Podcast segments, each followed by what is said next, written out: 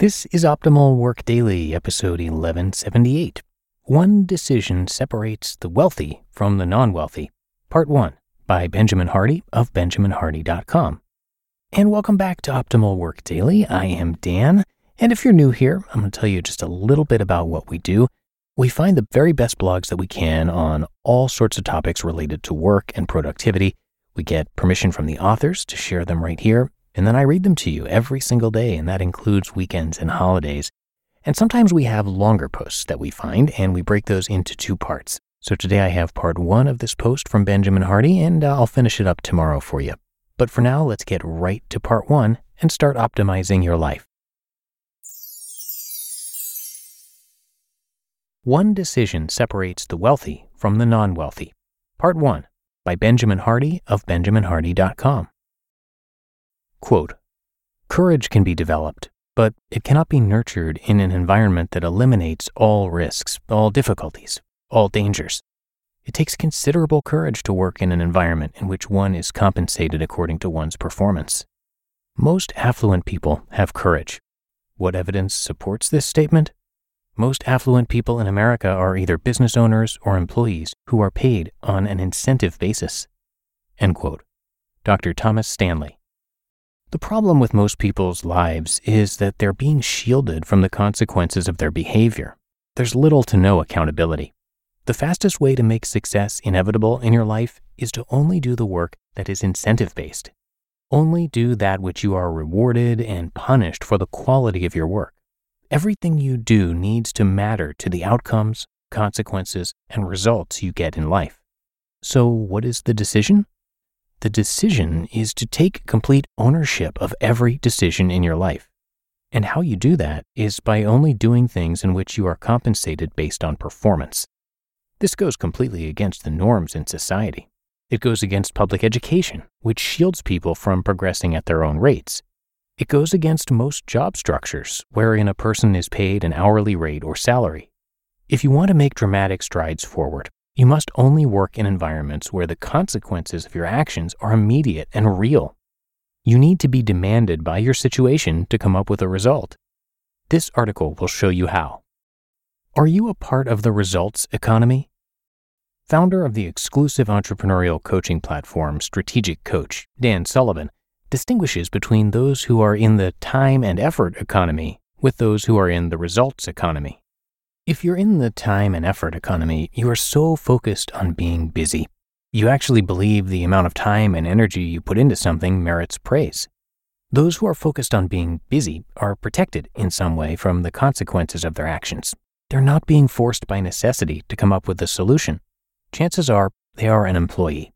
They are part of a bureaucracy and they're striving to follow rules rather than break them. Conversely, when you are in the results economy, you are only focused on achieving a specific result. You are focused on results because if you don't get the result, there will be consequences to pay for you and others. You're not worried about your reputation. You're not worried about following the rules of ridiculous systems which are seeking to make you their slave, anyways.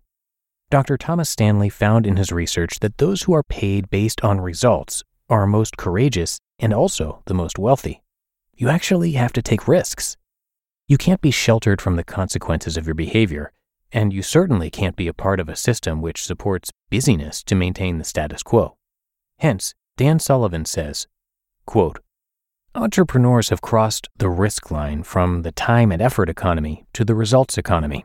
For them, there's no guaranteed income, no one writing them a paycheck every two weeks, they live by their ability to generate opportunity by creating value for their clientele. Sometimes they and you will put in a lot of time and effort and get no result. Other times, they don't put in much time and effort and get a big result. The focus for entrepreneurs always has to be on results, or there's no revenue coming in. If you work for an entrepreneur, guess what? This is true for you too. Though you probably have a guaranteed income, it's important to understand that the business you work in exists inside the results economy, even if you're sheltered somewhat from seeing that. I say this not to make you feel insecure, but to show you how to succeed in this environment by maximizing your results while minimizing the time and effort it takes to get them. End quote. Flow triggers and forcing functions. Flow is a mental state where you're completely absorbed in what you're doing. You're totally engaged, no distractions. In such a state, time slows down and you begin operating at higher and more subconscious levels. One of the primary flow triggers is immediate feedback. Hence, in extreme sports where the possibility of injury is high, flow is a regular experience. If you don't land that trick, you could be in the hospital. Immediate feedback. If you want more flow in your life, you need to get faster and harder feedback for your behavior. You need to feel the consequences of your performance. You need to be in the results economy, not the time and effort economy. In fact, one of the ways to produce more flow in your life is by creating much, much shorter timelines. Give yourself only 60 minutes to write the article, and then, once the timer goes off, push publish regardless of what you came up with. Tell your partner or advisor that you'll have your work to them far sooner than they expect. Make your goals public with public deadlines. To be continued. You just listened to part one of the post titled One Decision Separates the Wealthy from the Non Wealthy by Benjamin Hardy of BenjaminHardy.com. When it comes to hiring, don't go searching for the one, just meet your match with Indeed. Indeed is your matching and hiring platform with over 350 million global monthly visitors and a matching engine that helps you find quality candidates fast. Ditch the busy work. Use Indeed for scheduling, screening, and messaging. 93% of employers agree. Indeed delivers the highest quality matches compared to other job sites. And one of the things I really love about Indeed is that it filters out those incompatible applicants.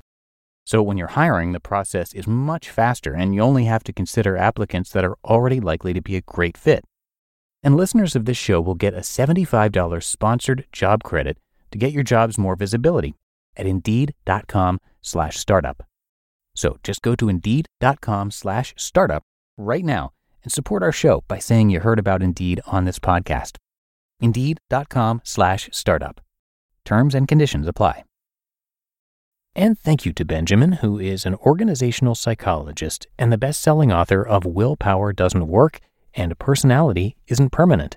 His blogs have been read by over 100 million people and are featured on Harvard Business Review, The New York Times, Forbes, Fortune, CNBC, and many others. He's a regular contributor to Inc. and Psychology Today, and from 2015 to 2018, he was the number one writer in the world on Medium.com.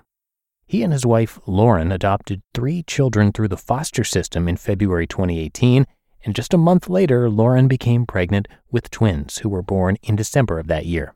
So you can come by benjaminhardy.com for a lot more, and again, a big thank you to Benjamin for letting us share this today. So that does it for this episode, but not for the post because we've got part two coming up tomorrow, and that is where your optimal life awaits.